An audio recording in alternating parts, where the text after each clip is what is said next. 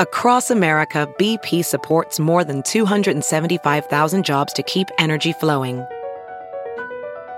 Jobs like updating turbines at one of our Indiana wind farms and producing more oil and gas with fewer operational emissions in the Gulf of Mexico. It's and, not or. See what doing both means for energy nationwide at bp.com slash investing in America. This is Merriam-Webster's Word of the Day podcast for Tuesday, May 7th.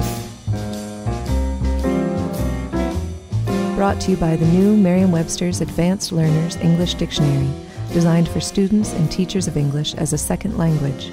Learn more at learnersdictionary.com. The word of the day for May 7th is fustigate, spelled F U S T I G A T E.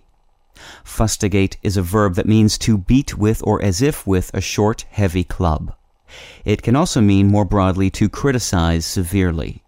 Here's the word used from an article by Jorge L. Ortiz in the San Francisco Chronicle. Hernandez missed most of the preseason practices because of an ankle sprain, and he fustigated himself for committing seven turnovers.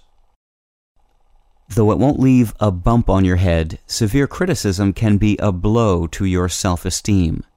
It's no wonder that the word fustigate, when it first appeared in the 17th century, originally meant to cudgel or beat with a short, heavy stick, a sense that reflects the word's derivation from the Latin noun fustis, which means club or staff.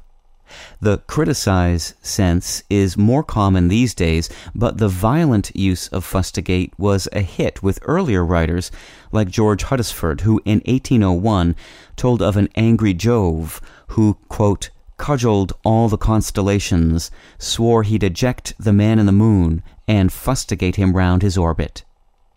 With your word of the day, I'm Peter Sokolowski.